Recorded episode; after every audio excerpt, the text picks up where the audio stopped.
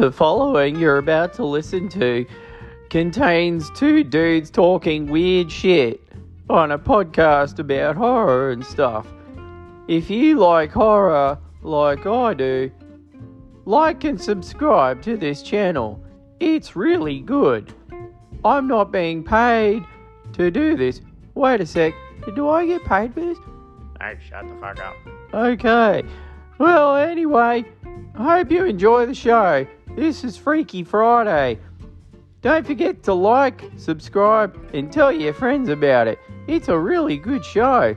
It's really cool because they don't play any of that fucking Morrissey music. Enjoy.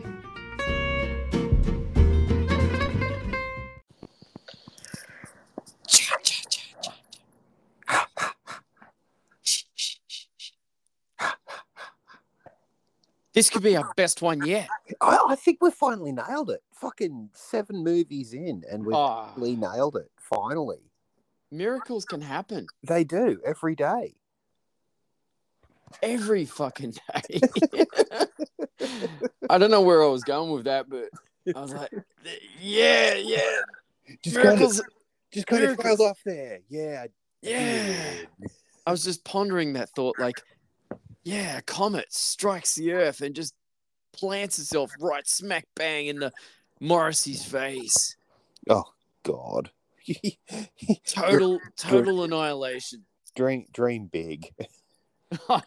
Seismic big. It's like, you can see the headlines now. Massive planet destroying comet strikes the earth but only kills Morrissey. It is a miracle. Ushers in a new ice age. Morrissey dies because I'm cold. I don't know why, but that gets me every time, dude. It's just because you can picture that fucking pasty little face just like... Have I'll tell you, it's almost as terrifying, and I apologize. Well, maybe I don't know, but I apologize in advance to any fans out there. But the dulcet tones of Ed Sheeran, dude, literally everyone in the fucking world went to that concert in Brisbane. From what I can see, I have seen like at least a dozen people across my social media, like, I'm at Ed Sheeran. I'm just like, Jesus fucking Christ. Like, this guy's like... the Messiah, like the second coming. I'm just like, what is this, Bon Jovi? Like... yeah. It's really fucking weird. I was there last night, and not for the show, but I was there because I was getting paid for it. So thank you. Before anyone thinks anything less. So I was there for work, and... I got to say, look, I'll admit the show started with a bang, but then it just went all downhill from there.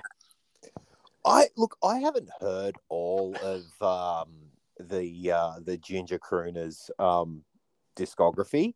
I've heard maybe, I don't know, like maybe a half dozen or so. Yeah, I'm about the same. There's one film clip of his that's got Ray Liotta in it. That's really fucking cool. And it's just because Ray Liotta's in it. Yeah. I think I can name there's like 3 songs that I really kind of thought were all right. And one of them still undecided on because it's like, you know, one of his like really mopey ballads, and I was like horribly depressed after being broken up with when I heard it. You're just like, you're just clinging onto anything. You're like, oh my God, I really love this fucking Sting track. You know, oh my God, Michael Bolton speaks to me. Oh my God, this Ed Sheeran song is so me. Like, you know, you're in that fucking frame of mind. So it's like, it's not a wise choice to say you like anything at that point. Dude, you're not making good choices here. Like, you're just not. It's weird. Like, I don't want to hate on the guy because I'm sure he's a lovely guy. I mean, you know, he's got friends like Ollie Sykes from Bring Me the Horizon, and, you know, and he seems like a, you know, together kind of guy, even though he can't look straight ahead at the camera. But, like, yeah, you know, like the Hemsworths were at the show showing him around, and And like, I'll go one step further. Now, when these big shows happen, the band usually does what's called a hot exit, where they leave pretty much the moment they get off stage. And, you know, usually it's in the black van, you know, chauffeur-driven van, spoiler alert, but not Ed Sheeran. No, he leaves in a party bus, a black decked-out party bus, complete with lights flashing everywhere, proudly brought to you by Chris Hemsworth. Like, I mean, I got to give credit where credit's due. That's how you make a fucking exit. Yeah, that's a thing. I like I said, I don't hate Ed Sheeran. Like, I don't know enough of his stuff to sort of really go like have an opinion either way. Like I said, there's like maybe three tracks that I think are pretty good. But see, my thing with Ed Sheeran is it's like, dude, you're selling out stadiums and shit like fucking Bon Jovi or the Crew in the mid-'80s. Yeah, do something with the hair, man. Right, it just doesn't make sense. But like, you're loaded. Like, do something with the hair. Like, you've got hair, do something with it. Like, I don't know. Start with buying a brush. And he's slaying the poon left, right, and center. Yeah, I don't get it. I don't know, dude. I don't get these rock stars that like look like they just fucking fell out of bed and, you know, are wearing the same clothes that they slept in, like, kind of thing, and not in a cool like Steve Tyler from Aerosmith kind of way. Like, right? Yeah. You know, I expect my rock stars to look like rock stars, you know, like David Lee Roth. I mean, Nikki Sixx. Like, I want to look at my rock stars and go, I know why every vagina in the room is throwing itself at you right now. Yeah, like, I get it. Okay, like, yeah, I don't want to look at my rock stars and just go, dude, you look like this smelly guy that was dealing weed in art class. You know? Like, yeah, it's a weird thing. It's bizarre. I don't understand it. But hey, good on him. He's doing something right. That he can keep his love songs. He's you know, he's out there killing it. So, you know, good for him. Three sold out nights in Brisbane. He's doing something. I don't know. Yeah. Speaking of sold out, so go for it. What the fuck? Like, did everyone in Brisbane suddenly get taste? Because like Henry Rollins' Friday night show has completely sold out before I could even get tickets. What? I'm a little bit perturbed at this. Like. Wow, dude, that's showing you that the Hank hasn't lost his touch. No, fuck no. I was like fucking, cause I like as soon as it was announced, I'm like, we're fucking going. We missed him last time. We're fucking going. It's a Friday night. We can go. It'll be sweet. And then I'm like, you know, because I've changed jobs. So I'm just like waiting for like, you know, cash to come in and stuff like that. I've got like all this money coming in, and it's just like, okay, you're sitting there ready to go. I'm ready to pull the trigger, and like it sold out like a day before I got my ticket in. I'm just like, motherfucker, no! It's kind of like Henry when he just does that metamorphosis in fucking Liar. Pretty much, man. Pretty much. I don't know. That's the best analogy I can come up with. You know, when he just jumps into screen covered in red. I'm walking around my apartment just like slapping myself on the back of the head like Henry in the Disconnect film clip, like, you know, just growling at the walls and shit like, motherfucker. I'm going to use that as a pretty cool freaky segue, comic related. I reckon that image of Hank in red body paint totally just doing the rage that he does inspired the Red Hulk. I'm just going to roll with that. I reckon you could be onto something there. I'm just going to roll with that. I you know, the rage, the intelligence. I don't know. I think you could be onto something there. I think you could be. I mean, I've never seen the Red Hulk call anyone a motherfucker, but you know. Well, look, hey, or, you know, shit on Morrissey, but I'm here for it if he does. Yeah, dude. Look. In an age of miracles, This could be one. It has been the weirdest couple of weeks. I mean, speaking of comic stuff, I actually literally feel like a new creative team has taken over my life. Oh, really?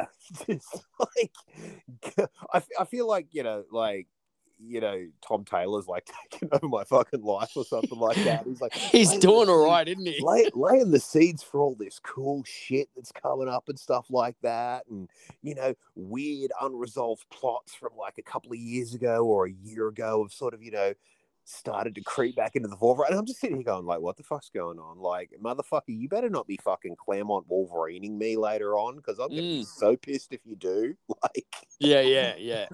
Like, I'm just like, oh, this has been a very weird and serendipitous, freaky couple of fucking weeks, man. And well, I mean, this is Freaky Friday, dude. So you know, I'm not bitching, but yeah, I don't know. There's some strange things are afoot at the Circle K. Strange happenings are afoot at the Circle K. Constantly. So I actually had a thought before because we're going to talk about some really fucking cool music. We got to do it. We got to do this. We got a very fucking killer album to have a chat about. But so I had a thought. I actually and I'm gonna throw a little bit of a fucking throw a gauntlet down at you. Oh, here we go. Fuck. So I was thinking of a great way to fight the Morrisites. Actually, to be fair, I was listening to Depeche Mode because I've just been smashing Depeche Mode for the last couple of weeks because of the new. That's album. Not hard to do. No, fuck no, man. So I was like, you know, man, there is not a bad. Like, Enjoy the Silence is one of the greatest songs ever created. Dude. There is no bad version of that song in the history of the world. Like, Lacuna Coil do a great cover. Mm-hmm. Breaking Benjamin does a great cover. Mm-hmm. It Dies Today. There's a fucking absolute killer remix by Mike Shinoda from Linkin Park, which I fucking love. So, I was thinking, and this is partly Brody's fault, because we were talking the other day about Nine Inch Nails covers. Yeah. And, you know, someone on this podcast and a friend of theirs have covered Nine Inch Nails with a certain band that they're in. I put it to you that I think you and Devoy should cover Enjoy the Silence. Wow. Oh, that's a very interesting development. I think you guys would fucking kill it. Like, I really do, because, like, I've heard heavier versions of Enjoy the Silence, and it fucking rules. Oh, yeah. I think you dudes would absolutely fucking slay it. I'm not going to lie, man. I've been listening to some really cool songs of the past lately. Duran Duran. I've been listening to Come Undone, and... Come Undone is fucking killer, dude. Like, dude, right? That song is just absolute killer. Well, because you know me, I love my interview podcasts, especially with like musicians. I love hearing the inspirations with songwriting and the thought process behind songs. And I listened to a great interview of Simon Le Bon talking about Duran Duran and their process, and I was just captivated, and I just found myself listening to Ordinary World and Come Undone and just went... Man, that... Honestly, bro, that Wedding album... Right? Those two songs... I think that is their best album. I think that is just fucking killer because it's so fucking moody and atmospheric and so not like... What the fuck? These are the girls on film, wild boys, hungry like the wolf guys. What the fuck are they doing with this shit? And they can rock the shit. This is the weird. Like if you watch any pieces of live footage of them in say the last 10 years, right? Their live shows, like their moments. There are moments of just sheer rock and brilliance, man. They fucking lay the smack down. Oh, dude, yeah, totally. Yeah, dude, like, I mean, I don't know, man. I just go, dude, I fucking respect the shit out of you, man. Oh, yeah, man. Like, they are. And like I said, man, that I heard that Wedding album, which is such a weird title because I'm just like, oh, the Wedding album? I'm not going to be interested in this. Like, what the fuck? Right. Like, it's like, I think it came out when I was like 15, maybe 14, like, 15. And I'm just like, I'm not getting fucking married anytime. What the fuck? I'm just like, oh, is this just going to be like daggy music for old people, like playing their weddings and shit? Yeah. Like, I mean, dude, Come Undone is like, such a great song. Yeah, like, I mean, this is the thing, man. Like, people can say whatever they want. They can go, old man, rocking chair, whatever. It's like, but dude, half of these songs have been covered by your favorite bands in some shape or form. Yeah, we could sit here for a whole episode and rattle off a list. Easy. Oh, fuck yeah. Yeah. Yeah, it'd be very easy to do. But, I mean, this is the thing, man. These guys... they write great songs, great melodies, great hooks, and they give it the kind of the music, the kind of breathing space that, you know, modern day artists can approach and go, yeah, I can do this and that to it. It's like, credit where credit's due. These guys allow the music to breathe for you to be able to do what you do to those songs. Yeah.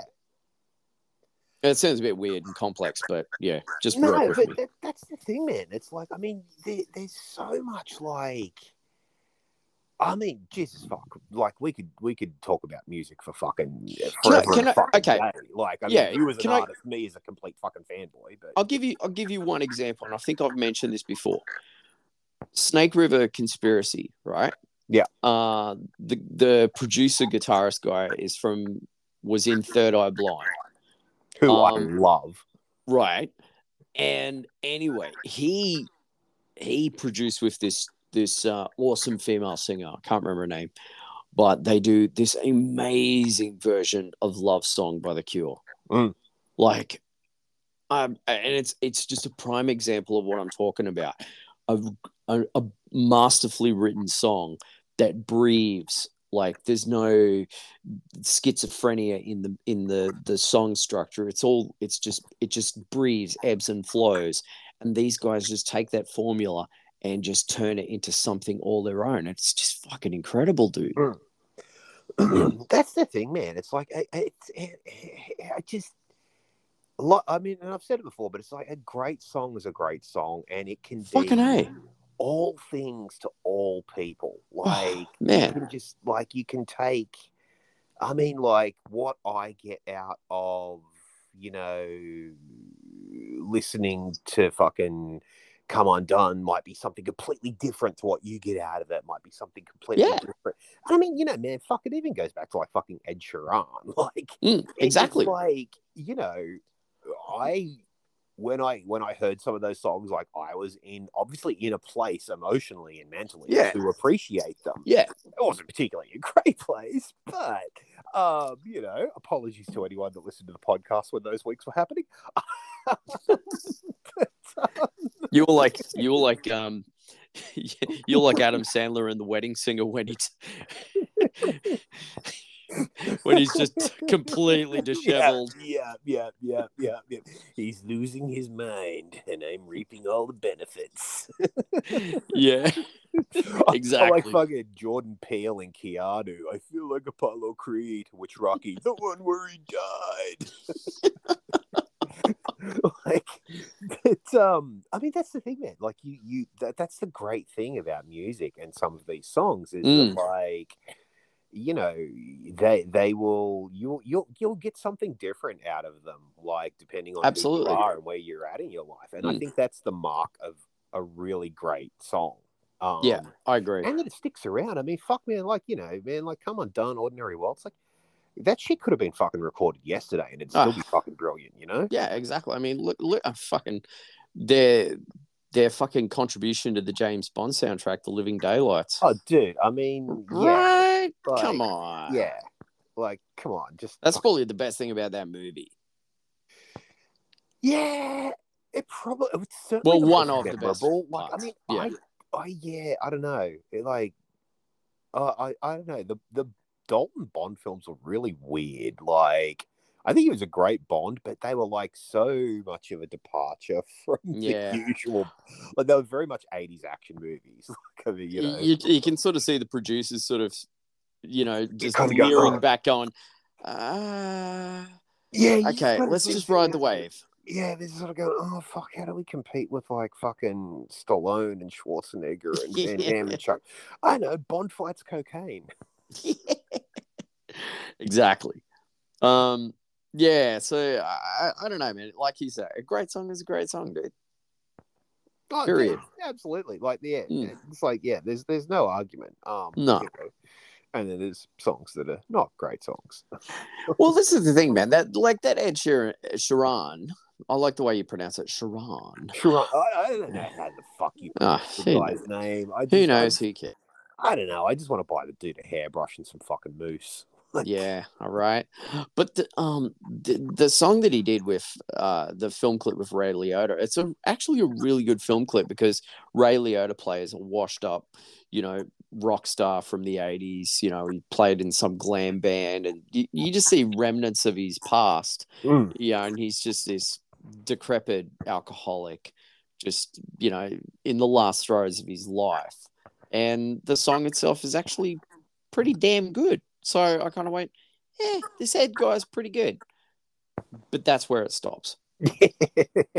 Anyway, moving right along. It's not a go out and buy his discography kind of thing, which is what you would do if you were listening to Fear Factory. Yeah, I like that. I was like, because we, you know, to our listeners in Kazakhstan, boys. Listen closely. They're about to drop behind the scenes info. Yeah, we were tossing up between two albums, so I'm glad you picked this one because I was like, oh fuck, which one are we going with? Dude, yeah, there is definitely a Korn episode in our future, but I will take any fucking opportunity I can to talk about Fear Factory. And plus, I think it was Burton C. Bell's birthday. It is, exactly. And that's why I thought it'd be appropriate. Yeah, I thought it'd be appropriate to bring up the magic that's Demanufacture. Oh my god, that fucking album, man. I swear to Christ.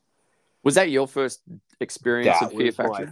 My very first Fear Factory, I believe, was on the Mortal Kombat soundtrack. Yeah, fuck yeah, dude. And I can't even remember what track was on Mortal Kombat now. I think it was Resurrection. Interesting. I think it might have been Resurrection.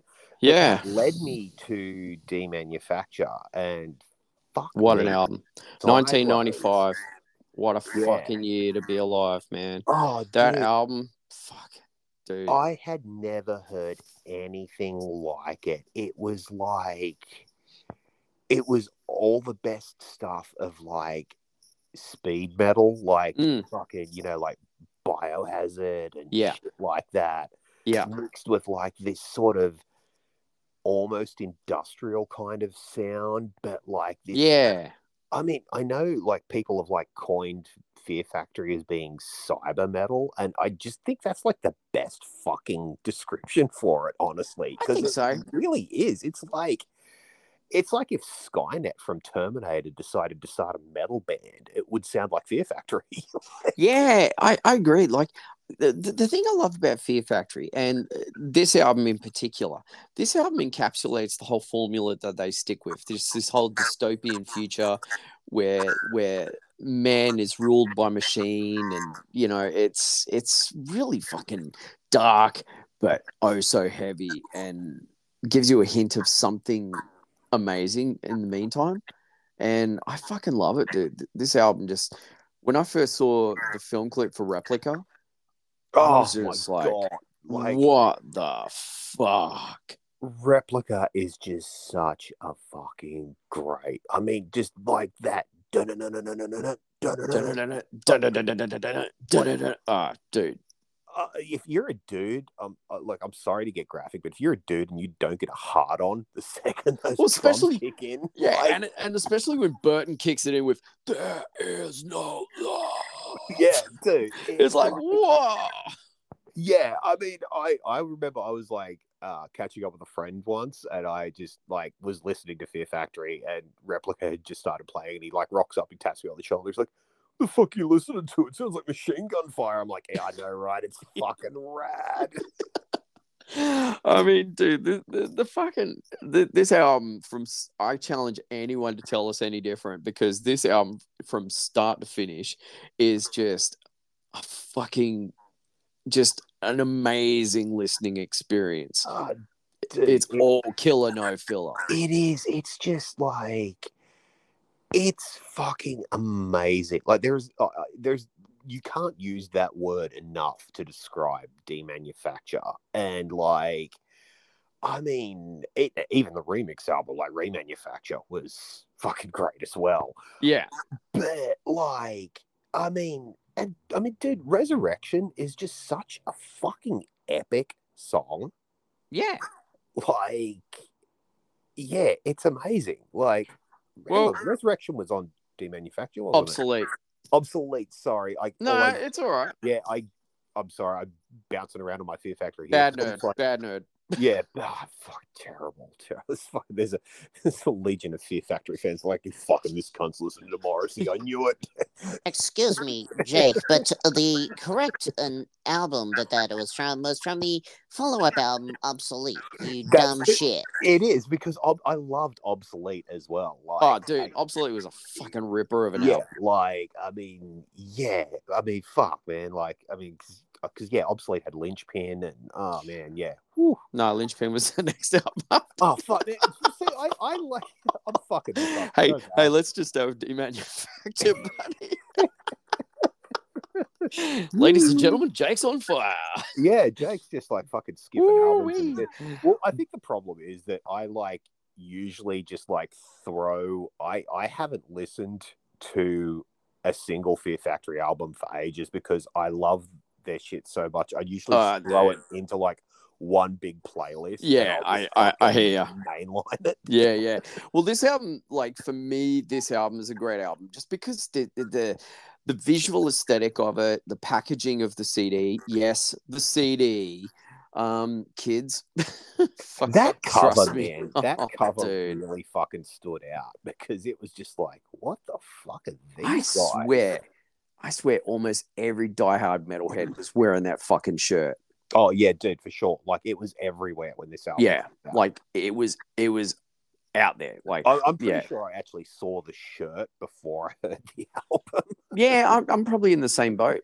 But, man, the album is just like, I don't know, opening track, Self-Bias Resistor. Just starts with that total fucking sci-fi, cybernetic fucking opening.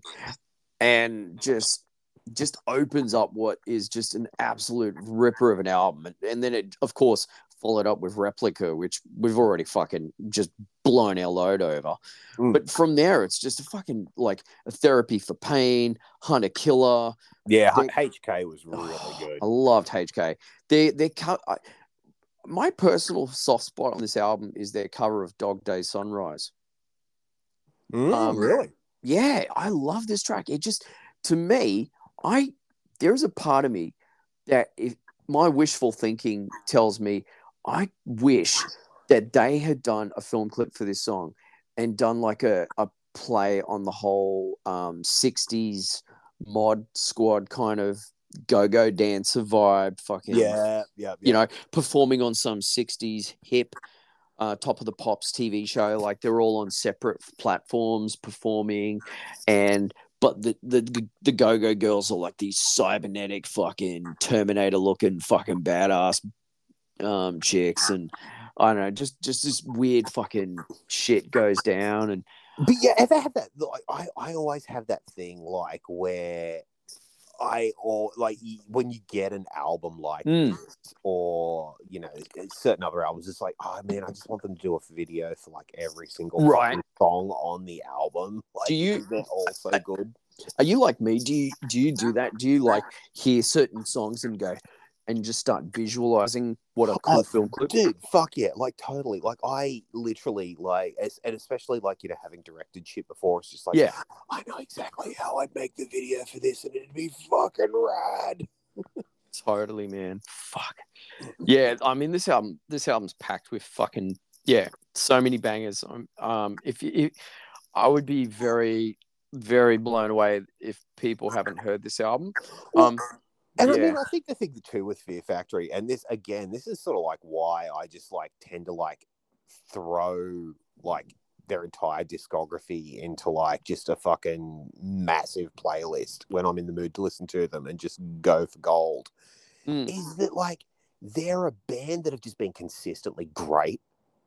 Yeah. Like I don't really feel like there's any, you know, peaks or that. There's no Saint Anger in Fear Factory's discography. Not really, no. I mean, they got more and more complex in later albums, but dude, the formula's all there.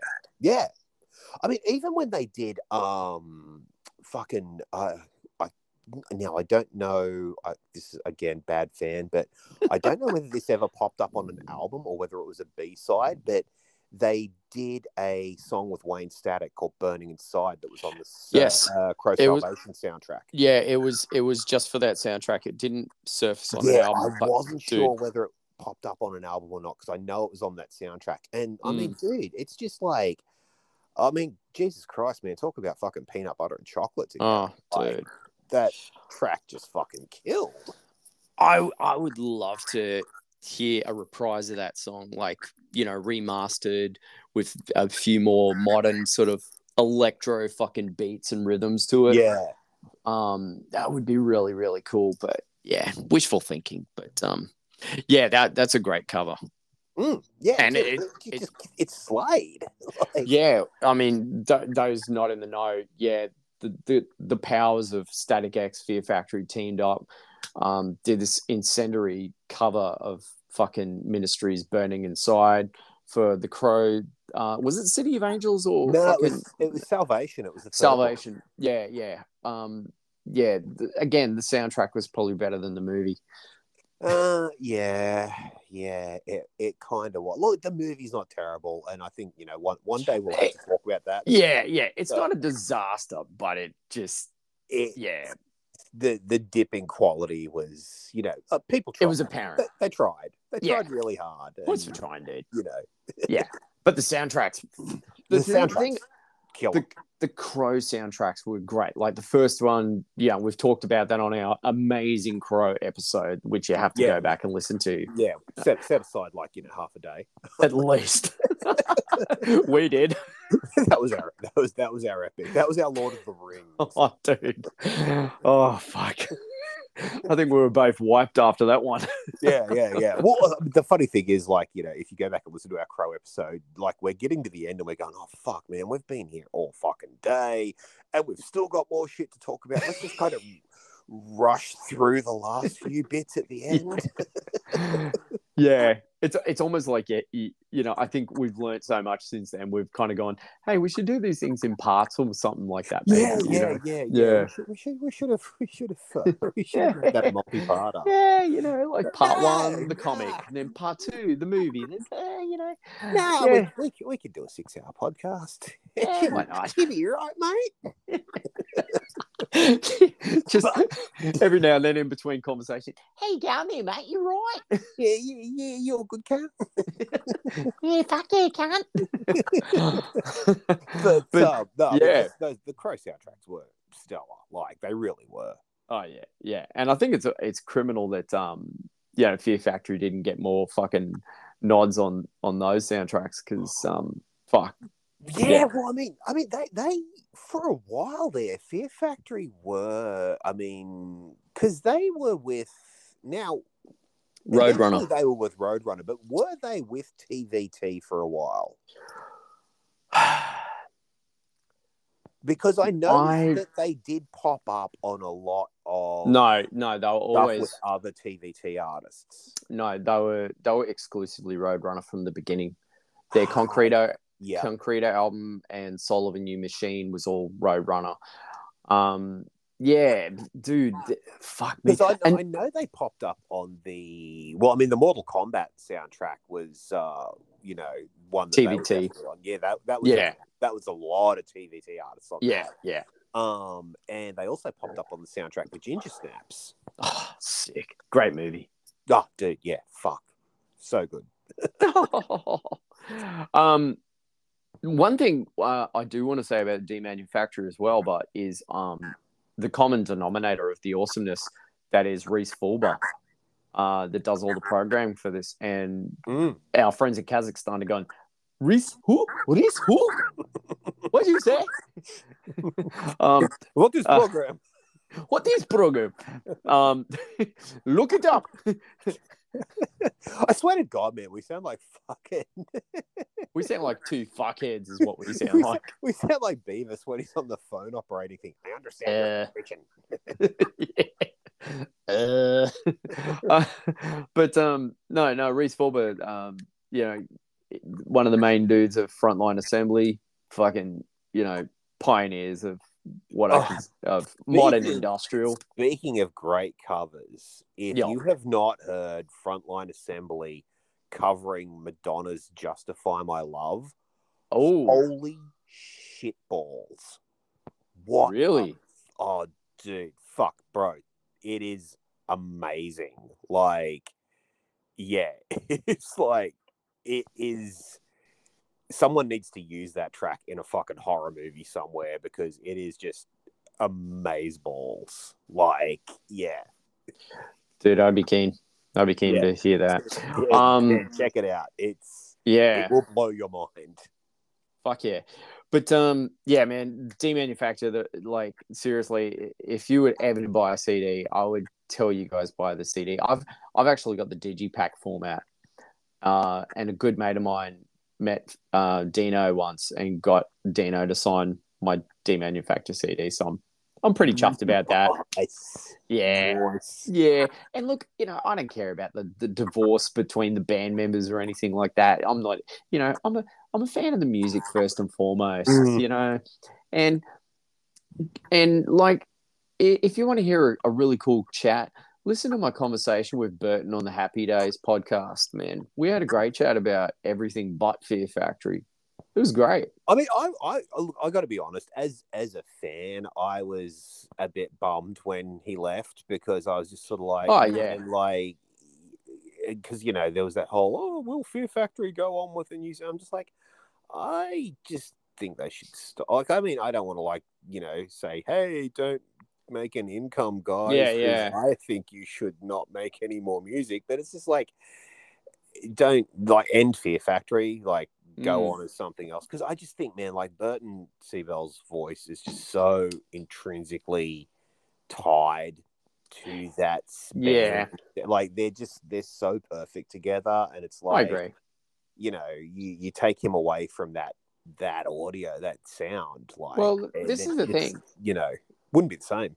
Yeah, well, I mean, that album, like, I mean, there were hints of what he could do on the previous releases, Concreto and Soul of a New Machine. But it wasn't until Demanufacture that Burton really just, you know, the brilliance of the Roadrunner fucking marketing machine and their, you know, budget allowed the boys to record a fucking truly fucking epic album. And in this album, you hear what really is the style of vocals that has transcended ever since. Like, almost every singer does this same style. Dude, that's the thing. It's like, I mean, you know, I really feel like Fear Factory, and like, number one, like, I remember when that album came out, and like, you know, as we said, it's like, you saw the shirts before you, like, that thing dropped like a fucking nuke, and it was everywhere. Like, it was in every store, had copies of Demanufacture. There were T-shirts. Like, the video for Replica was on constant fucking. Like, it was on Rage every week for like months and months and months, man. Yeah. Like, you know, you'd come home fucking from a night drinking, you'd click it on, and like sooner or later, fucking the video for Replica would pop up. Like, yeah.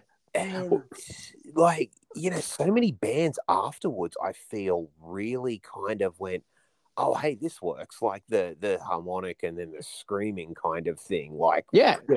I mean, Killswitch Engage, like, I love that band, but it's like, I kind of feel like, you know, maybe you guys should send Fear Factory a cake or something. I feel like every band should send Burton a birthday card or a birthday cake and say thank you. Yeah. Thanks for my career, dude.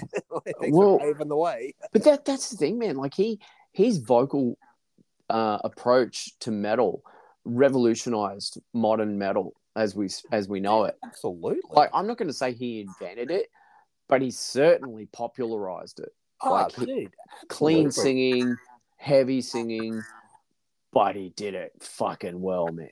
And on Demanufacture, I'd be hard pressed to find anyone that tells me otherwise, because it's a fucking masterpiece of modern metal. Dude, absolutely. Like without any doubt. Like, I mean, it was. It to me, it's one of those staple albums from the 90s. It's like, you know, you've got there's certain albums in the 90s that everyone who was, you know, into metal or alternative had to have. It's like, everyone had a copy of Anima by Tool. Like, you know, everyone had the Downward Spiral. Everyone had fucking, you know, Antichrist Superstar. Fucking, you know, and Demanufacture was one of those albums that everybody had. Like, exactly. You just fucking had it. Like, yeah, like, I mean, every diehard metal fan at that time, everyone had the fucking Roadrunner catalog. Oh, dude, yeah, for sure. In their collection. Type A Negative, Slipknot, fucking the list goes on. Yeah, Machine Head, fucking Cold Chamber. Yeah. Oh, yeah, all those bands. Yeah, dude. Like, but that's the thing, man. Like, all these bands fucking ruled, but Fear Factory was, in my opinion, top of the pile. Well, that's the thing. Like, they were just, dude, they were just such a great bridge between, like, you know, sort of like traditional, like really thrashy kind of speed metal and like industrial, like in this sort of weird, like, you know, they weren't as like, you know, like synthesizer based as like, you know, early and stuff like that, but there was still hints of it in there, like enough to make it, you know. That's the thing. They kind of like, they hinted on it in their earlier recordings, like Soul of a New Machine, which I fucking love. Martyr, everyone knows Martyr. It's a fucking banger of a track. Those out, that and Concreto are just fucking hints of what was to come. But Demanufacture, they just really brought that vibe out. But they did it in a way that didn't rely exclusively on the synths. Yeah. You know, like some bands today, they just rely so heavily on the electronics and the metal is kind of like an afterthought. Whereas Fear Factory just had that perfect balance where the synths just augmented what was already there. Yeah, and was awesome. So Burton, Dino, Raymond, Christian, we salute you. Oh man, fucking thank you for such a fucking incredible album. Like, just thanks, guys. Yeah. Like, I mean, goddamn, like, and I mean, you know, the funny thing is, it's like, it's like, you want a good workout album? Yeah, they got you covered. Yeah. Like, fuck, dude, just chuck that album on, dude. That'll get you pumped. Yeah, exactly. Like, you'll get a decent sweat on, man. Don't you worry. You want to hit a punching bag for a while? Like, throw on Replica, and your arms will be dead within like 4 minutes. Just here's a piece of advice. Maybe don't put on Demanufacture whilst you're walking through the city and you spot someone in a Morrissey shirt. You may go into a violent rage that might end. You might end up feeling satisfied, but I don't know. I'd make the argument that's the perfect time to put it on. It's like Slay the Fan, and then a comet just comes down and just destroys. Oh, I mean, you know, I just picture, like, you know, some intrepid soul curb stomping the shit out of a Morrissey fan while screaming, I don't want to live that way. It fits. Our fans in Kazakhstan are moshing as we speak. Yeah, fuck yeah. But there's this factory. My wife and cousins work in the factory. What is this fear factory you'd speak of? Oh, we got it. Yeah.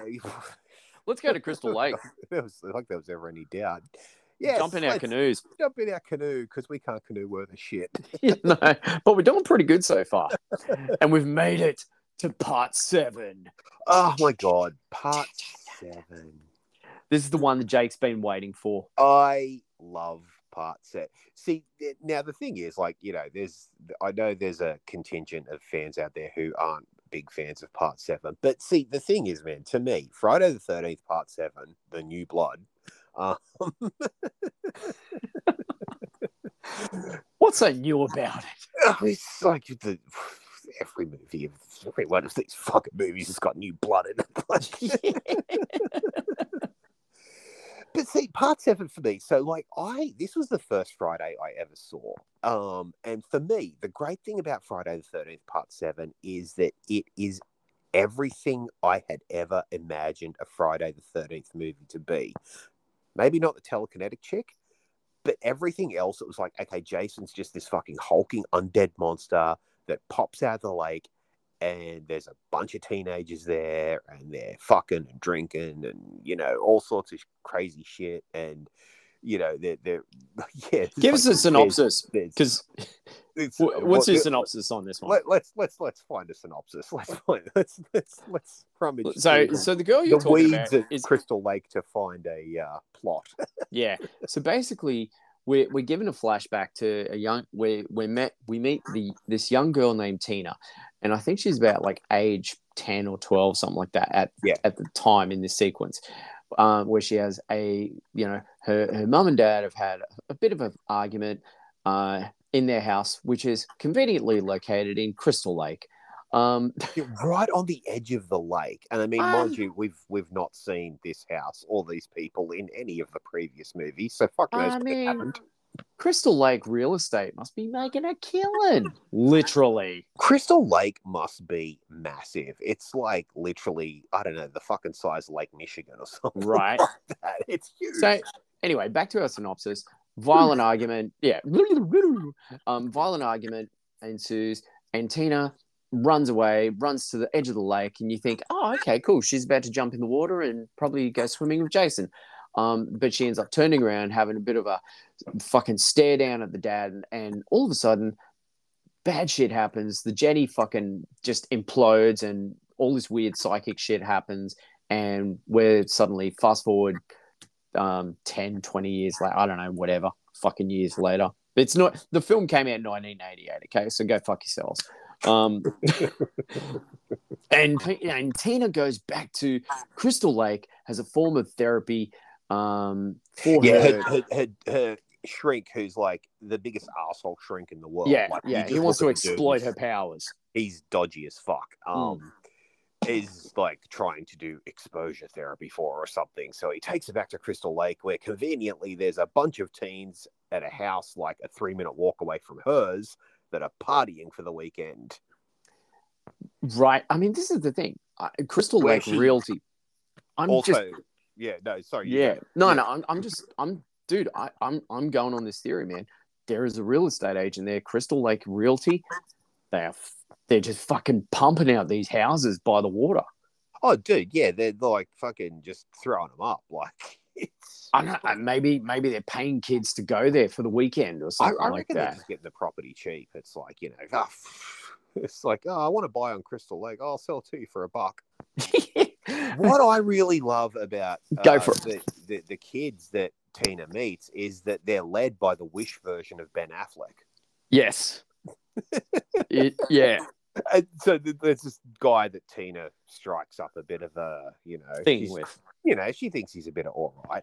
Well, it's the formula of the film. Yeah, he basically looks like the Wish version of Ben Affleck, and he would later go on to do a, you know, back in the 90s, it was a bit of a thing on, you know, Ozstar, and Ozstar was what Foxtel was before it was Foxtel. There would be certain, shall we say, softcore thrillers on the Friday night at about, you know, 2 a.m. on the movie channels. So, yeah. You know, you come home, you click it on, you'd be like, oh, what the fuck is this? What fucking is something about vampire? So he Went on to have a stellar career starring with a goatee, much like Ben Affleck in Chasing Amy, which is why he really looks like the Wish version of Ben Affleck in this. He was in a movie called Embrace the Darkness, which was essentially a softcore vampire movie. I vaguely remember that movie. Oh my God. Yeah, man. Everyone our age remembers that fucking movie. Wow. So he really, Friday the 13th Part 7 did fucking... Did wonders for his career. Yeah. He grew a goatee and pretended to shag a vampire. So before we continue any further, I'll just quickly tie up the synopsis here. So Tina goes back for therapy, which goes violently wrong because somewhere in a psychic episode of trying to bring her, she try to bring her dad back from the grave, the watery grave? I'm not sure. I think she just kind of flips out and she flips out. Wakes up Jason, who's still tied to a rock that Tommy threw him into. I've got to admire the continuity. It's like, oh yeah, Jason's still in the same place Tommy left him. Yeah, I mean, guys, if you remember last week's episode where we talked about just how Tommy conveniently finds fucking 3 books on the occult in a fucking truck stop. And suddenly learns how to fucking, do fucking bad voodoo shit on Jason with a chain and a big boulder and ends up putting Jason down the bottom of Crystal Lake. Fucking go Tommy. You can find all sorts of shit at Crystal Lake, man. I'm sure of it. Crystal Lake trucks. What is it? Crystal Lake truck stops or killers or us or something. I don't know. Like I'm trying to think of a name for it. The convenience store in Crystal Lake is very convenient. the Crystal Lake stop and spook or something like that. Slash and go. Yeah. Oh, there's something there, dude. The Killie Mart. Yeah. The Killie Mart. So anyway, it's fucking Tina awakens Jason, and Jason rises from his watery grave, pissed off, fucking, and Jason is played by none other than our favorite fucking Jason. Kane Hodder. Yeah, dude. I mean, you cannot fucking discount what Kane brought to this character. Like, Kane brought to Jason what Robert brought to Freddy. Yeah, exactly, man. Like, I mean, you can really, like, and I mean, I think this is the thing, one of the other things, this was such a great Friday the 13th to see first, because it's like, I got Kane Hodder. Like, it's like, I got Kane Hodder, I got all the great Friday the 13th tropes. There's, hot chicks getting their boobies out, which, as a 13, 14-year-old, you're just like, woohoo. You've only just got to reminisce on that reaction in Friday the 13th Part 4 where fucking Corey's little young Tommy's just headbutting the pillow. Exactly, dude. And I mean, that's the thing. Like, seeing these movies as a young teenager, it was everything you wanted to see. And that brunette chick that gets thrown out the window, that. I mean, yeah, dude, I had the biggest fucking crush on her, like, for years after seeing the movie. I was like, she's so pretty. And Jake's love confession. Yeah, it was, it wasn't a love confession. It was more of like, she's really pretty and she's got nice boobies and she was nice to the cat. And then Jason threw her out a window. Well, actually, Jason threw a dude in a shirt out a window. Yeah. Was wearing a wig to look like her. Like, the quad strength on her as she went out that window, man, was impressive. Yeah, I have to say that was pretty amusing watching that. It's like she goes from this petite brunette to, like, some dude with, like, legs, like, fucking Colossus. and the hair was disheveled and bad, kind of much like a certain Ed Sheeran that we just talked about at the start of the episode. Yeah. Maybe that's where he got it from. Maybe. But no, I just think, like, the great thing about this movie is, like, as a kid, and you know this yourself, man, it's like, you hear all these stories before you see these movies. It's like, oh my God, Jason does this and Jason does that and fuck. And, he's this fucking undead monster and he's rotting and blah, blah, blah, blah, blah. And it's tits and fucking he kills a guy with a fucking fence post and all this sort of shit. And your mind just runs away with you as a kid because you're just like, oh, my God, these things sound like the most fucking risky, dangerous. My parents wouldn't want me to watch it ever. And then when you finally get to see one and it meets all those expectations, dude, it was love at first sight for me. It was just like, 100%. Oh, my God, like, fuck, this is everything I wanted these movies to be. I don't know about you, but I feel like between the last film and this film, this is where we really see that Jason Voorhees that we've been promised hints of, and we finally get it in full. Oh, dude, for sure. I mean, that's the thing. I think I honestly feel like 7 is like my peak Jason, because it's like, he looks cool. He's got that fucking the chain around his neck that he's broken. I love it. I love the look of Jason in this movie. It's a like, cool look, You know, the spine's showing at the back. Like, you know, the makeup effects on this was rotted. Yeah, I have to give props to the makeup effects on this. Jason looked fucking hideously cool. No, dude, right? Like, know, the mask is kind of fucked up. Like, even the hands, like the fingers, the detail of the fingers looking all moldy and just fucked up. It was yeah, it was really cool.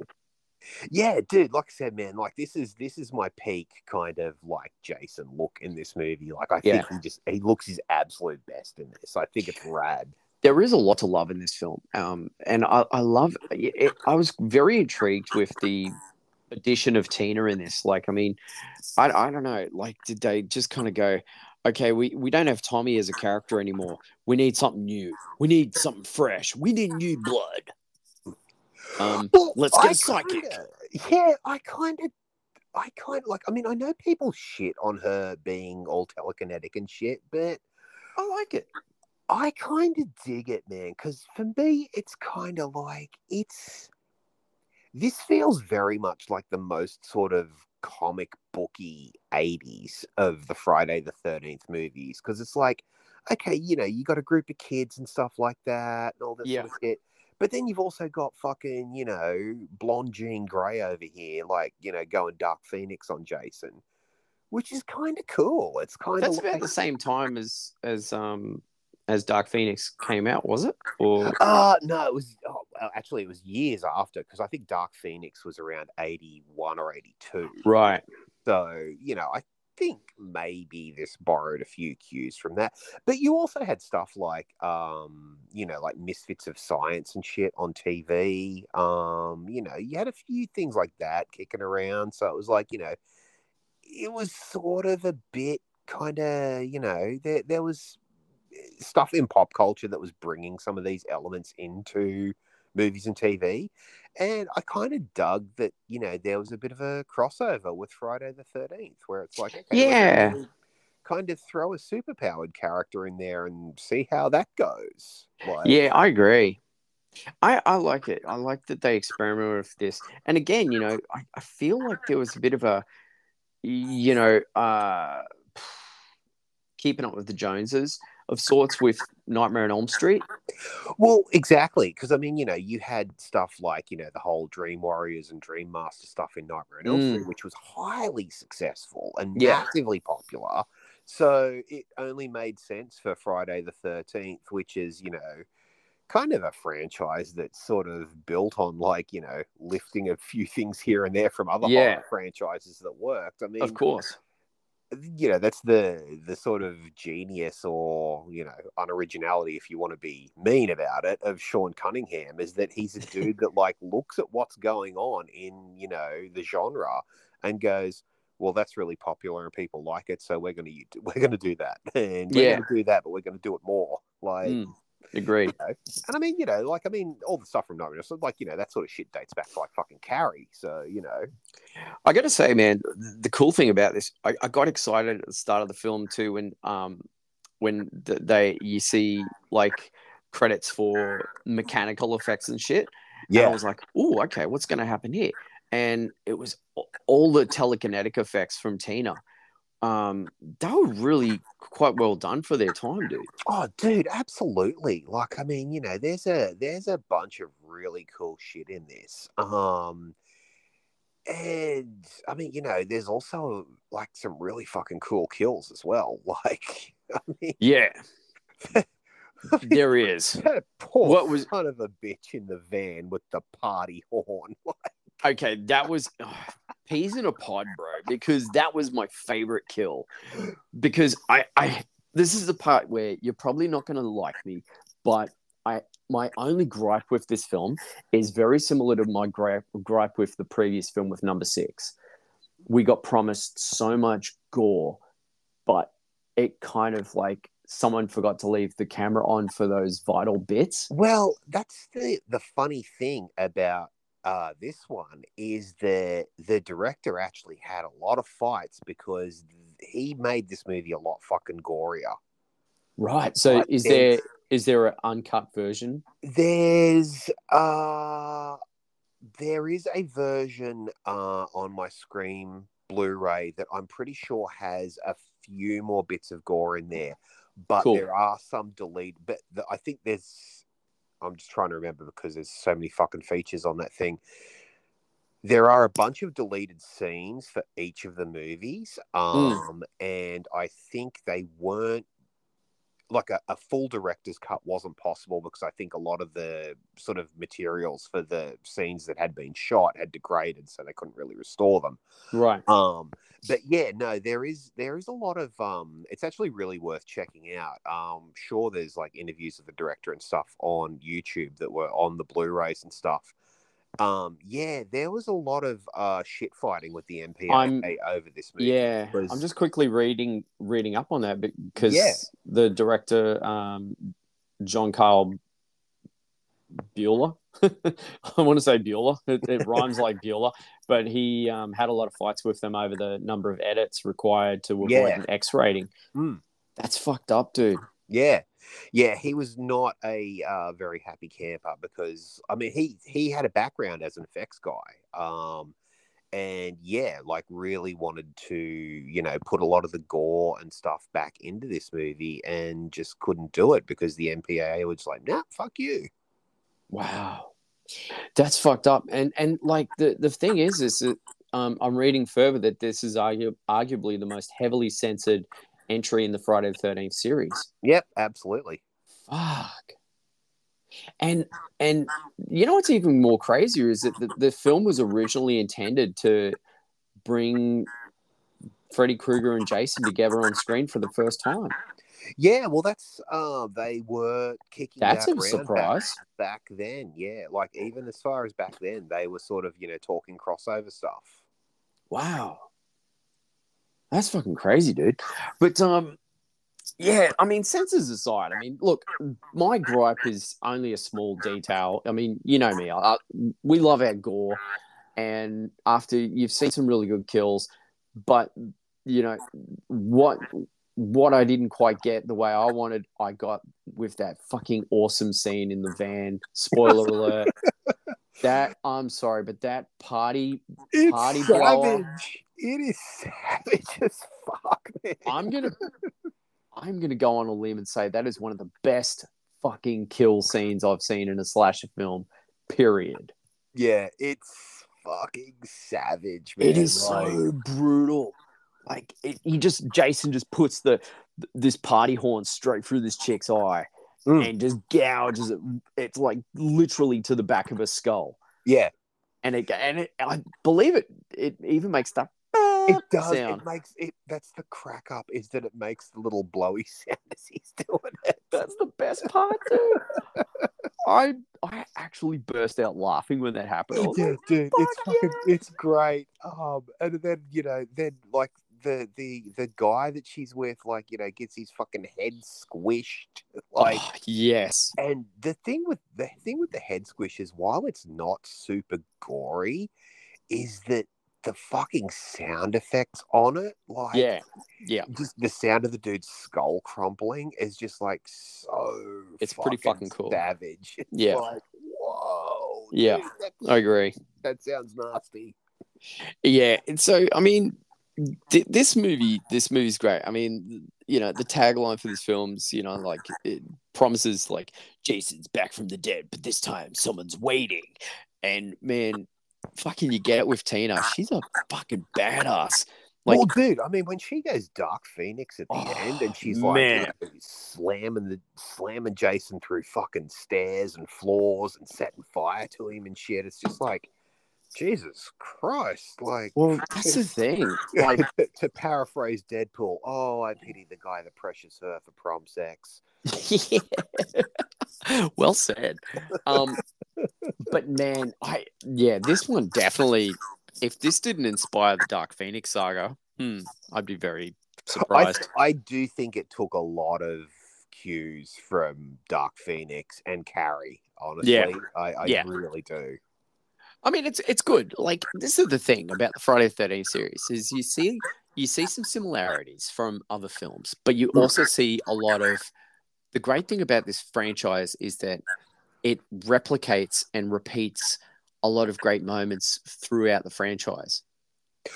Well, I think for me too, dude, like as a comic fan, I've always been, and as a kid, it was something I did to not get scared by horror movies. Mm. So if I, you know, was like, if I was scared by Nightmare on Elm Street or something like that, by seeing trailers or whatever, I would sort of think like, you know, I'd be like, oh man, that dude's really fucking creepy. He's got claws and shit like that. And I'd just be like, yeah, but you know, I bet Wolverine could fuck him up.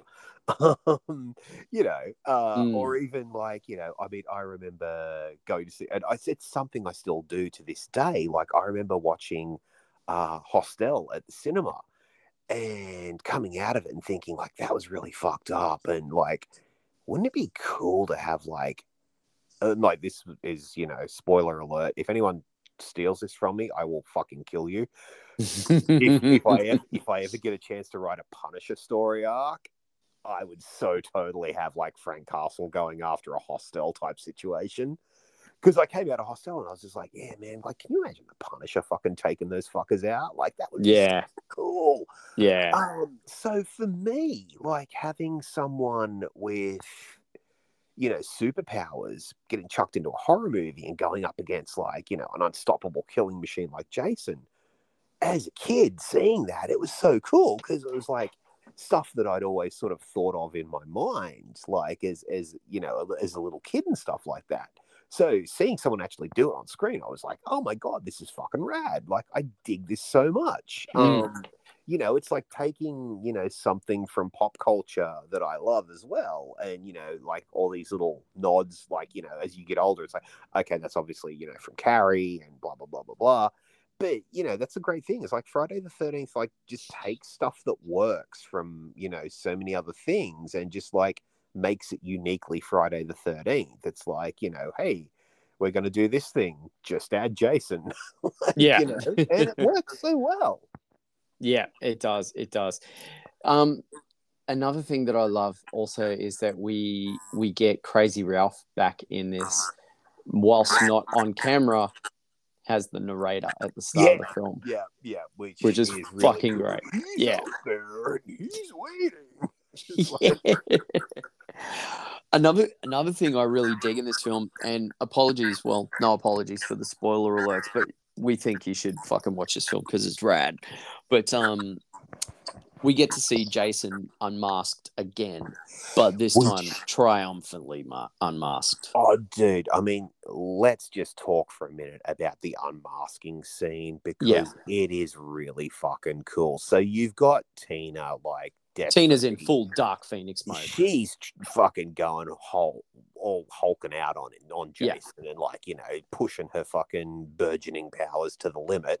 And like, again, you know, kudos to the mechanical effects team for the cool fucking earth-shattering effects. Well, and that's the thing. It's like, you know, until this point, it's like Tina's, you know, it's like, yeah, she's busted some pearls and, you know, fucking spilled a drink on someone and a few other things here and there. Yeah. But, you know, once she, like, gets her powers manifest fight mode with Jason, she's like, you know, all right, motherfucker, like, it's on like Donkey Kong. Yeah.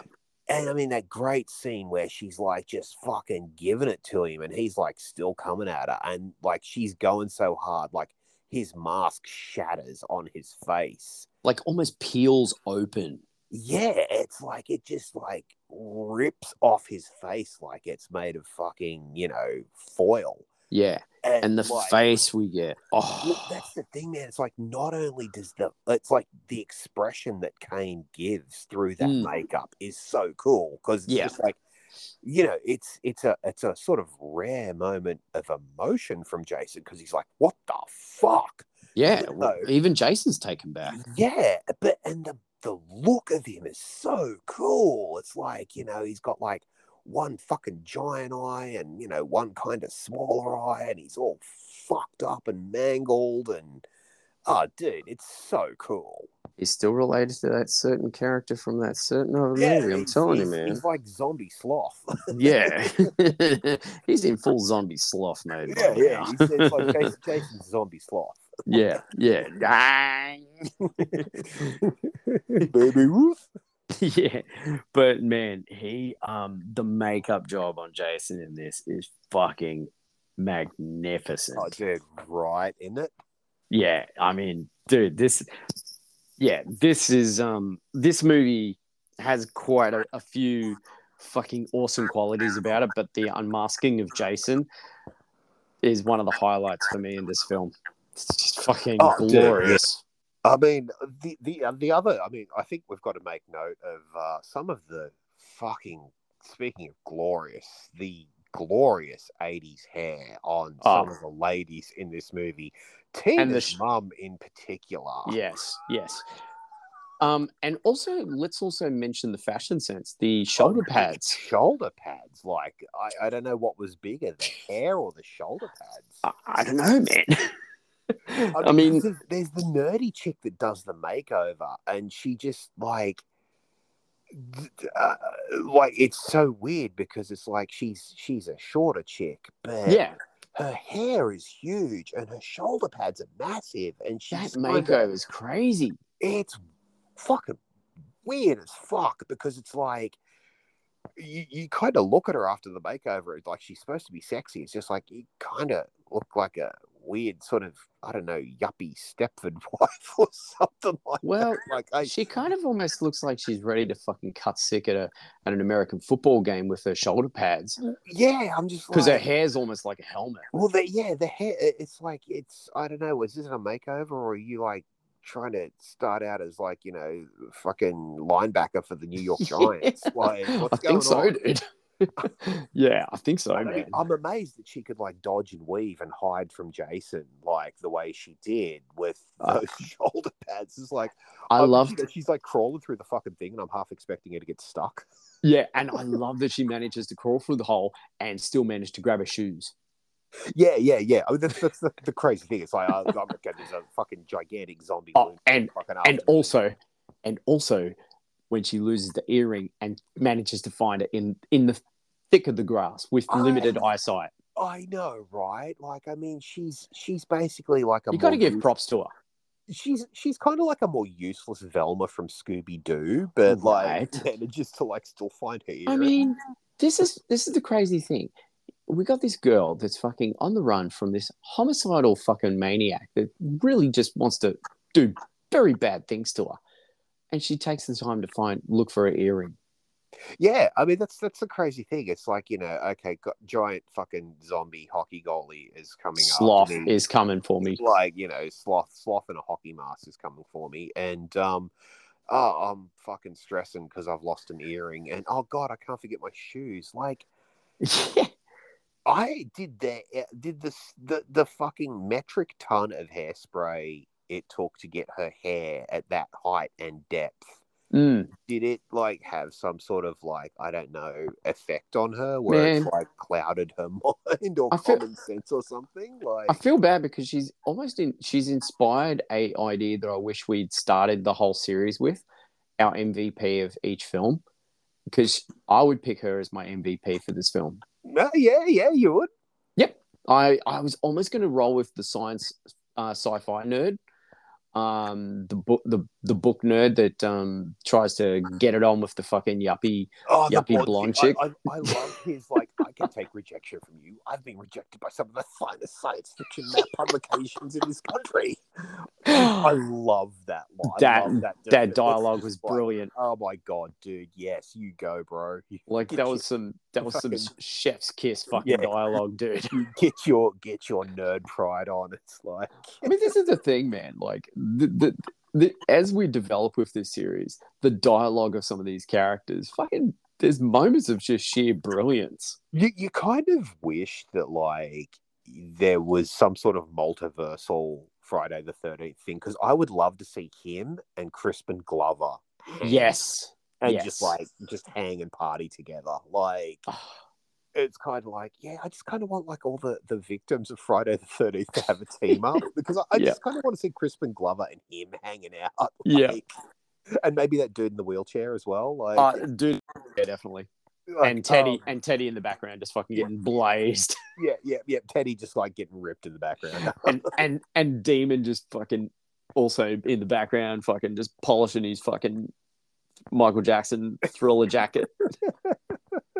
Well, I'm a Demon and the couple that were in the van, Shag and the Jason Kill. I think those guys should just like chill and like hang. Like, yeah, dude, they were a little bit hard pressed, but hard done by. But the girl made up for it with the fucking party blower in the eye, man. That was fucking glorious. I love the bitchy blonde chick. I mean, blonde chick's great. I love the way she gets taken out because, like, she is such a raging asshole through this. Yeah, like she's a conniving bitch. Like, she is just an absolute bitch on wheels through this whole. Like, there's not one moment where it's like, oh, she's not that bad or she's kind of likable. It's like, no, she's just a full-on fucking asshole. She is a she devil. Yeah.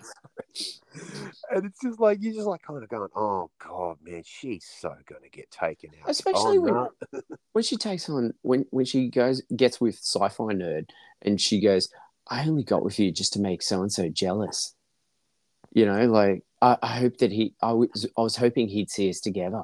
Yeah. It's like, oh, you bitch. Yeah, it's like she's a complete bitch to Tina, like, and then she's a bitch to the Sci-Fi Nerd guy. And you're just kind of going like, Ben Affleck, why are you with her? Like, what are you doing, Affleck? Like, dude, like, what do you possibly see in her? Like, have you got some sort of like degradation kink or something like that? Is that what's going on here? Another funny. I know what you're going to go on to with your career, but still, dude, I mean, come on. Speaking of, another funny observation I've got to make with him is that he gets a hold of the handgun that we don't see him use till much later in the film. So this guy's running around with this gun in his fucking wherever, in his pants, and just never pulls it out.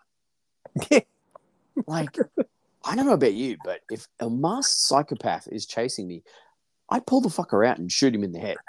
Oh, dude, yeah, that'd be your first thing. It's like, it would just be like, I'm just going to empty this thing into his face and see if that works. I mean, it's exactly. Jason, it's Jason, so it's not. You're just going to piss him off. But, I mean, Jesus Christ, it's worth a fucking shot. And when he does finally shoot him, he only shoots him in the fucking chest. And it's like, dude, if you know anything about Jason, come on, man. Like, really? It's like, headshot. Please. Headshot. Like, come on. Like, let's think here. Jason is undead. He's back from the dead. He is zombie sloth. Even if you didn't know he was zombie sloth, like, you would still instantly just like, I would assume that you would go, I shot him in the chest, it didn't work. All right, let's go for the head. Yeah.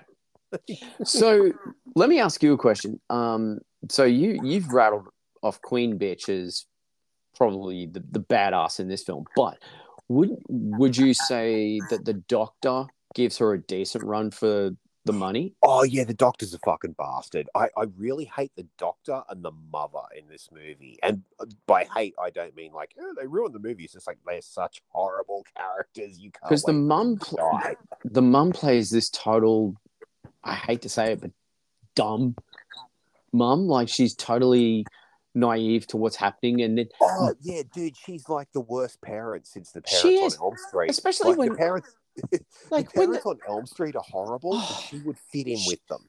She would. Especially that scene where the doctor just gives his final prognosis and says, we're going to take her away. We're going to commit her. You know, basically, you've lost your daughter. We're going to fucking, you know, probe her and fucking, you know, pull her apart, you know, autopsy the shit out of her. I don't know about you, but if I was a parent, I would have gone, nah, fuck you. If you're any sort of parent, he's going to say that and you're going to go, like, fuck you are. Yeah. You would just totally open a can of whoop ass on that shit. And she just kind of looks at him like, oh, okay. Yeah, she's looking at him like, I'm just like, is the hair weighing you down? Is it the hair again? I think so. I think the hair was weighing her down. Is it just, I don't know, is it like crushing your fucking mental faculties or something like that? Because you're just kind of sitting there. She's just like, oh no, oh god. Oh, she's like, she's doing the fucking, I don't know, Dynasty fucking acting. Right. Like, oh my god, oh no, not my daughter. She's such a monster. Like, fuck, she made the fucking kitchen knife float. I don't know. This doctor's like, oh yes. Oh, it's kind of like that rejected mum performance. Like, I auditioned for Dynasty, but all I got was Friday the 13th, Part 7. Yeah. Exactly. But yeah, it's like, oh, I mean, the shrink is such a fucking prick. He's a prick. It's just like, oh god, dude, I cannot wait for you to get fucking deep six. Yeah, he's definitely. I definitely got to say, we give him the douche award. Oh yeah, he's douche of the film. Douche of the film. Yeah, right? I mean, douche of the film. The blonde chick is complete. The bitchy blonde that's with the kids is she's an asshole, but like. She's nothing compared to the therapist, because the therapist is just like such a slimy fucking prick. He really is, man.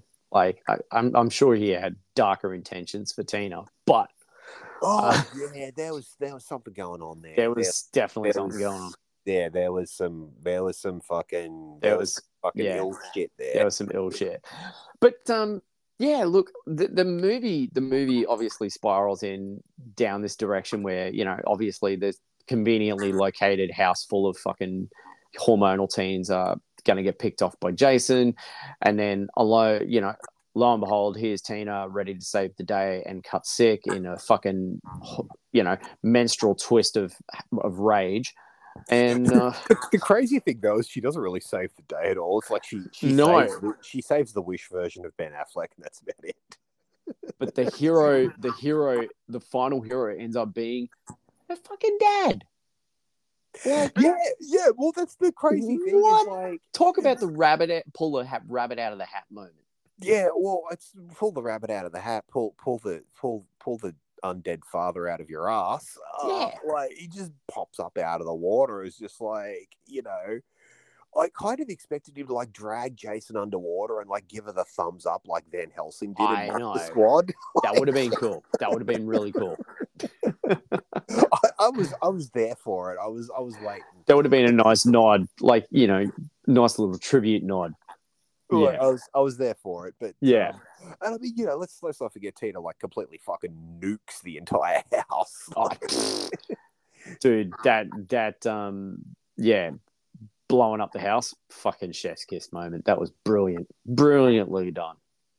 I mean, I loved it. That's the great thing about this movie is that once it kicks off, it just goes fucking 100 miles an hour. It goes thermonuclear. That's the thing, man. It's just like once it's this movie, it's like there's no slow build. There's no like, you know, oh, fucking Tommy's going to fucking stab him in the fucking barn or some shit like that. No. Like there's no part 5 crap here. It's just like once Jason comes back and starts fucking killing motherfuckers. This is it's just like pedal to the metal. Yeah, this ain't David Goliath. This isn't East meets West. This is fucking... yeah, rage against the machine, dude. This is fucking pissed off teen versus fucking masked maniacal fucking Jason and all his glory back from the grave. And my thing about the dad coming back to save the day, why doesn't dad look anywhere near as fucking cool as Jason? Yeah, no, dad's pretty well preserved for a guy that's been mouldering at the bottom of a lake for I don't know how long. Well, I mean, we're thinking at least 6-7 years. I mean, yeah. I mean, let's talk about basic science here. You leave your hand on, you know, when you sit in the bathtub as a kid for too long, your skin gets all wrinkly, right? Mm. He gets out of the water fucking looking perfect. Yeah, Dad's not exactly pruned up. No, you know, like, I mean, Jason comes out of there looking like a fucking ball sack and a hockey mask. All his clothes are completely tattered. The chain's wrapped around his fucking neck. And, you know, Dad gets out of the water fucking still wearing the same clothes he got buried in. Well, I mean, that's the crazy thing. Is that, I mean, that's by the way. Yeah, exactly. Good dry cleaners down in Crystal Lake. Oh, that water must do. I don't know, man. There's got to be like fucking nappy sand or something in that water. I don't know, like, you know. Yeah, Dad just pops out. It's like everything's cottony soft. But like, the crazy thing about this movie as well is that it does go so nuts, because it's like, okay, we've got, you know, the traditional Friday the 13th stuff. It's like Jason comes back. Jason's going to kill a bunch of people. They're drinking, smoking, and fucking, and doing, you know, what Friday the 13th victims do. But we're going to throw this telekinetic chick in there. Okay, cool. I'm with you. And she's going to, like, you know, go toe-to-toe with Jason. Okay, yep, cool. I'm there with that.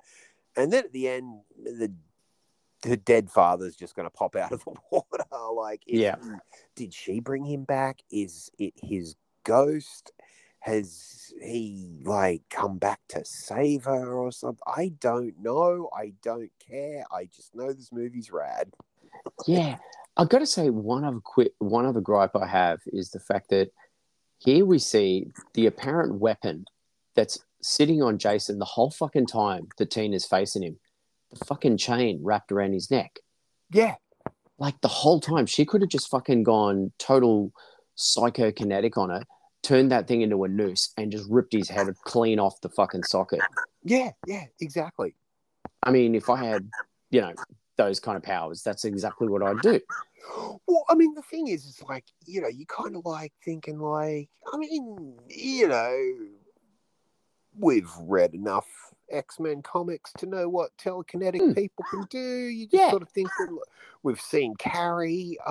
It's just like, Tina, honey, like, I don't really feel like you're getting the most out of this whole telekinesis thing, babe. Like, well, I mean, except for blowing up the house. Like, you know, you're setting the dude on fire. Why are you just kind of taking him apart at the joints? Like, I don't know. Jason's he's a bit soggy. I'm pretty sure he falls apart pretty easily. Like, you know, you give him a good, like, yank on the arm socket or something like that, he probably ripped the thing right off. Well, that's the thing. Telling you how to live.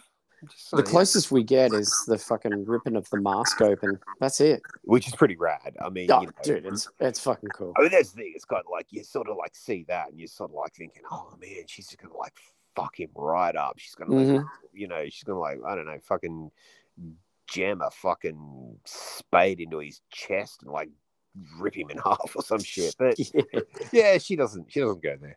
No. No, I don't know. Maybe after this, she goes to like Xavier's School for Gifted Younger. You know, yeah, gets a bit of training. I don't know. She'd come back and, you know, but get all rocky on Jason later. But I'm with you. By the end of this chat, I'm with you in the conclusion that this is definitely one of the superior films in the series. And just reading the notes real quick. Yeah, I'm all kinds of curious about watching the documentaries now, because there's so much more to this story than meets the eye. Like, I mean, Paramount's destroyed all the footage. Yeah, dude. I swear to God, man, one of these days, like, we're just going to, like, fucking catch up. We're going to get a bunch of beer and a bunch of pizza, and we're just going to, like, fucking smash through the box set that I've got. And, yeah. Because this film, man, like, we'll just YouTube it and put it up and just, you know, here's us getting progressively more drunk and fat, eating pizza, watching Friday the 13th for a whole week. Doing our best sloth impersonations. Yeah. Baby, move.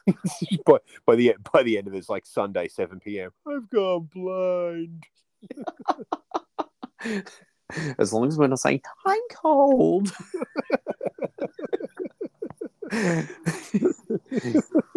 Fuck you, Maury. Where did he find a paisley shirt?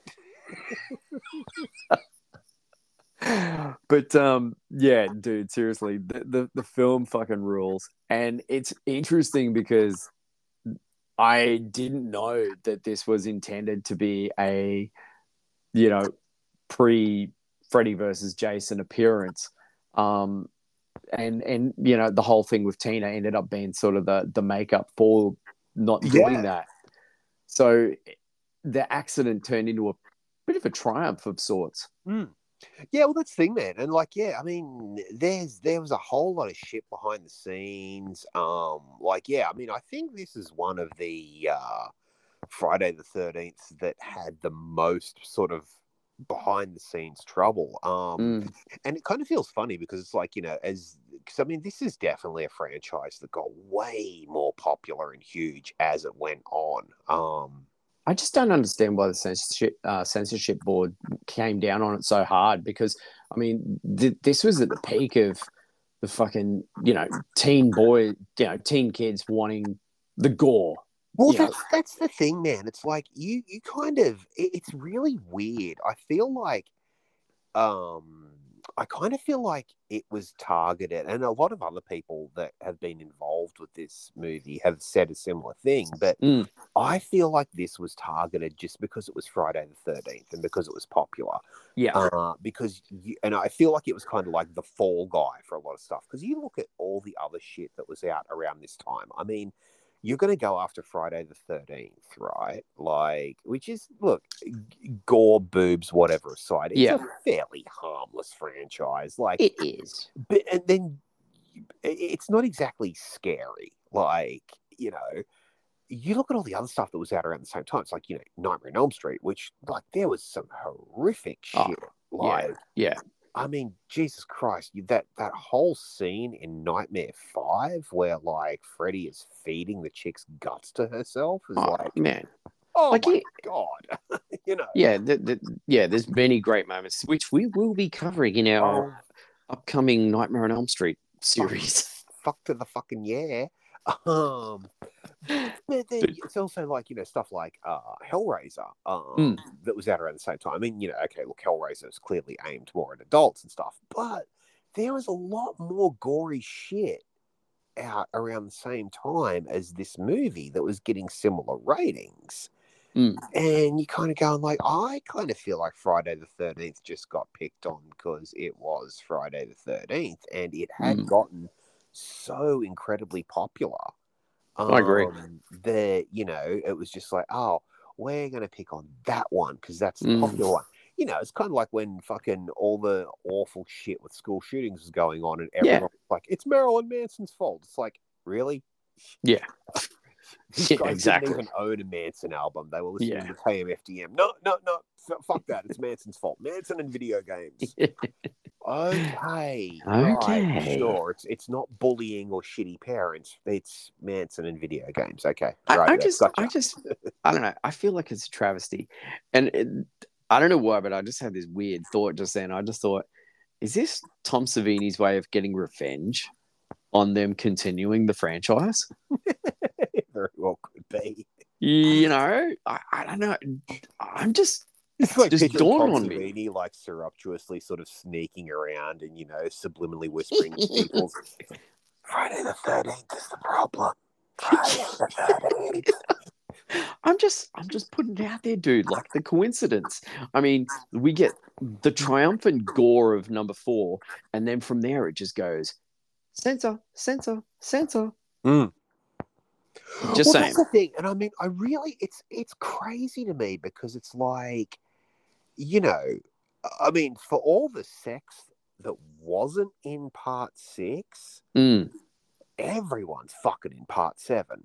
Dude, like, it's a horny mess. I was half expecting the shrink and the mum to go at it for a minute or two there. But like, I was waiting for it, man. The stage was set. Like, everyone in this movie is getting their fuck on. Like, people are fucking in the vans. The chick that I had the crush on is fucking the stoner guy upstairs. And the town dog would have gotten in on the action. She's giggling and letting her boobs fall out and stuff like that. Like the blonde chick's fucking trying to hit on Bargain Basement Ben Affleck, and when that doesn't work, she's banging the sci-fi nerd. And I'm just like, hang on, there is so much banging going on in this movie, but you're worried about a bit of blood and guts? Like, right.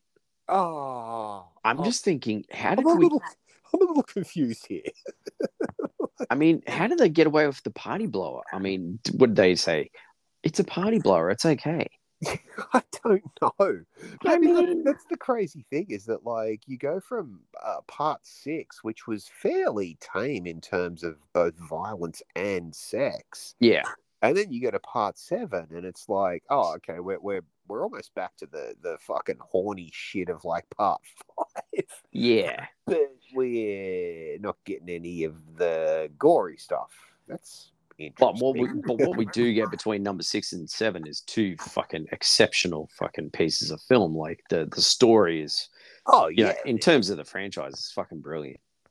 Well, I mean, I do really like that, you know, there's as these movies went on, there's a little bit more coherence between, you know, it's not like, oh, Jason's back. I don't know. We buried him somewhere and he's just back. It's like, no. He's still at the bottom of the lake, you know, turning into a fucking giant prune where we left him last time. But it's interesting. It's interesting because Tina was intended to be like Tommy, you know, I think that's why they call it the new blood. It was kind of like, you know, this is the beginning of something new, but it kind of ended with that. So It again, you know, it would be great to see a future movie where we might see the real Tommy reappear and Tina appear. It would be cool. I think it would be cool to get, like, you know, to see like the survivors sort of come back. Like, you know, I've always thought that with like both Nightmare and, you know, Friday the 13th, like we discussed the other week, you know, how they were going to do that for Freddy versus Jason. But it would be really cool to see them come back. But even Tina's dad, well, he's still at the bottom of the lake, you know, he's still chilling down there. Fucking, probably looking daisy fresh.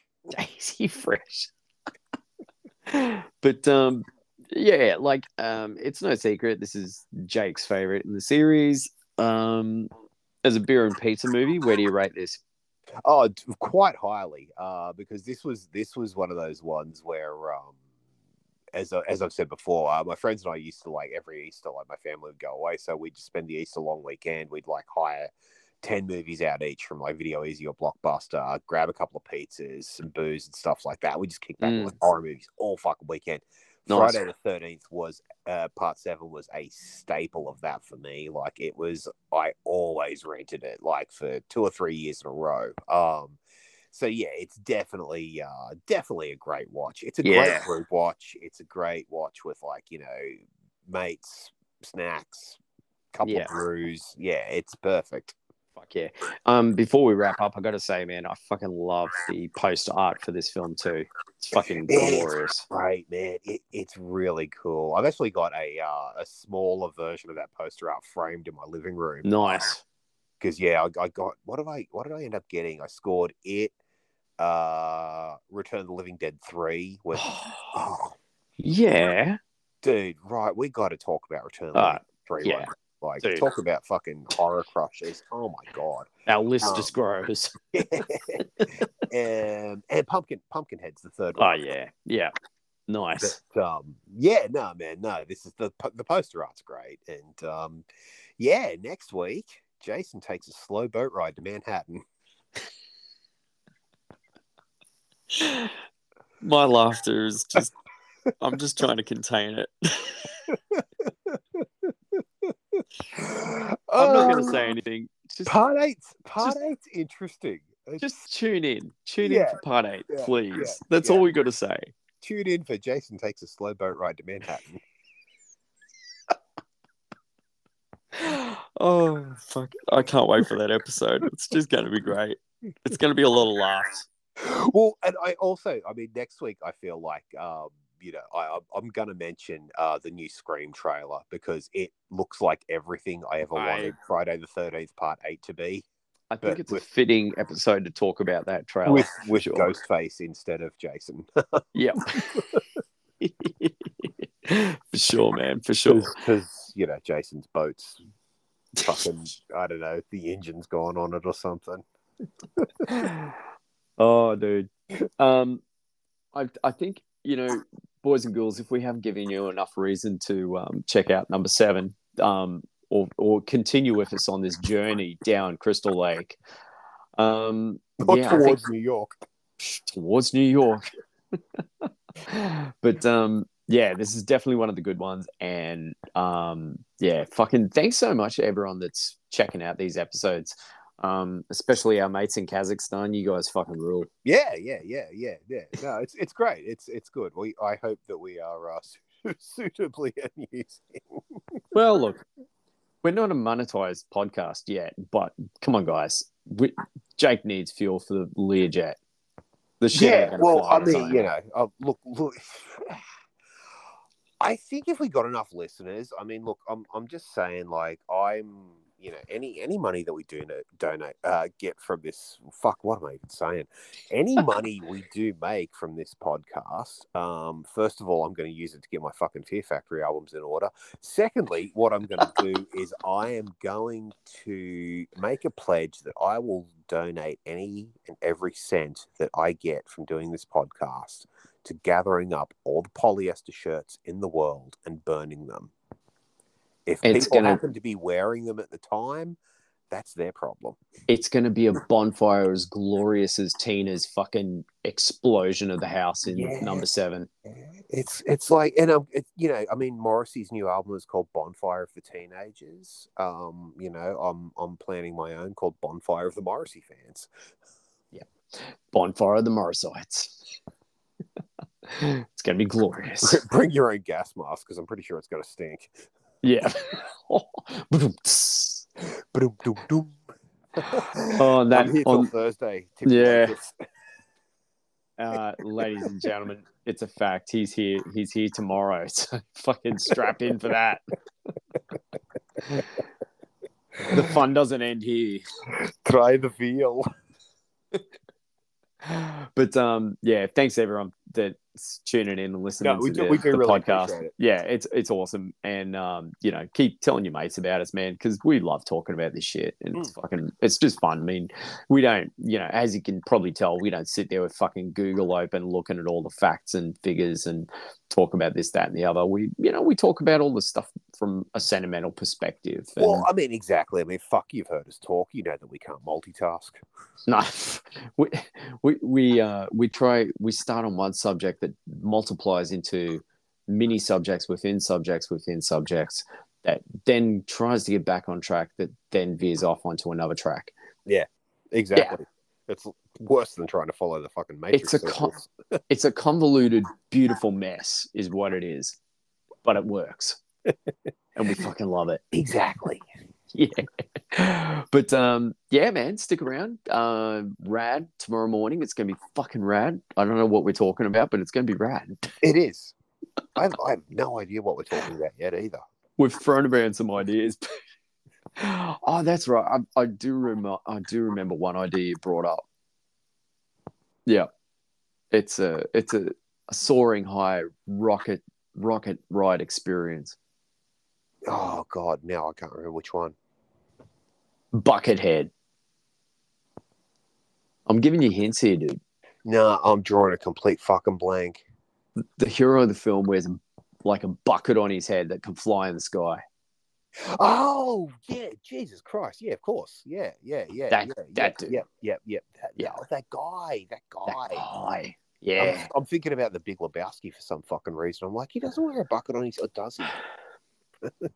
Yeah, well, we've got a couple of ideas. We're tossing up between, I don't know, maybe we should put it out there to the fucking audience. You know, Big Lebowski, fucking The Rocketeer, I don't know. We'll figure it out. They're not going to hear it in time. It's all down to us. Either way, have faith. Your trusty podcast heroes will have this covered. We will come up with some shit. Yeah, and it will be glorious shit. But the shit will stink way better than a Morrissey concert. Which ain't saying much, but, you know, the sentiment's there.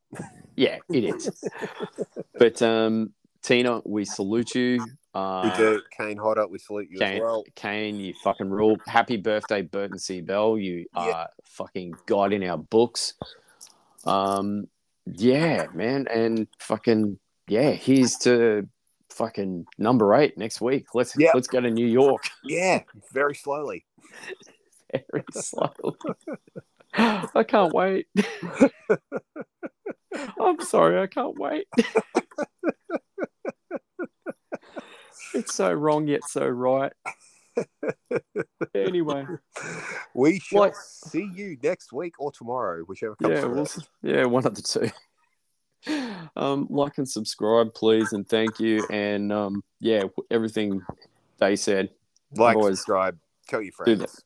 Do that thing. And as always, stay freaky. And we will see you next week. Yes, we will. On the waters of New Jersey to Manhattan. Stop spreading the news. I bet we could canoe there faster. Probably. All right. Then. Yeah. Laters.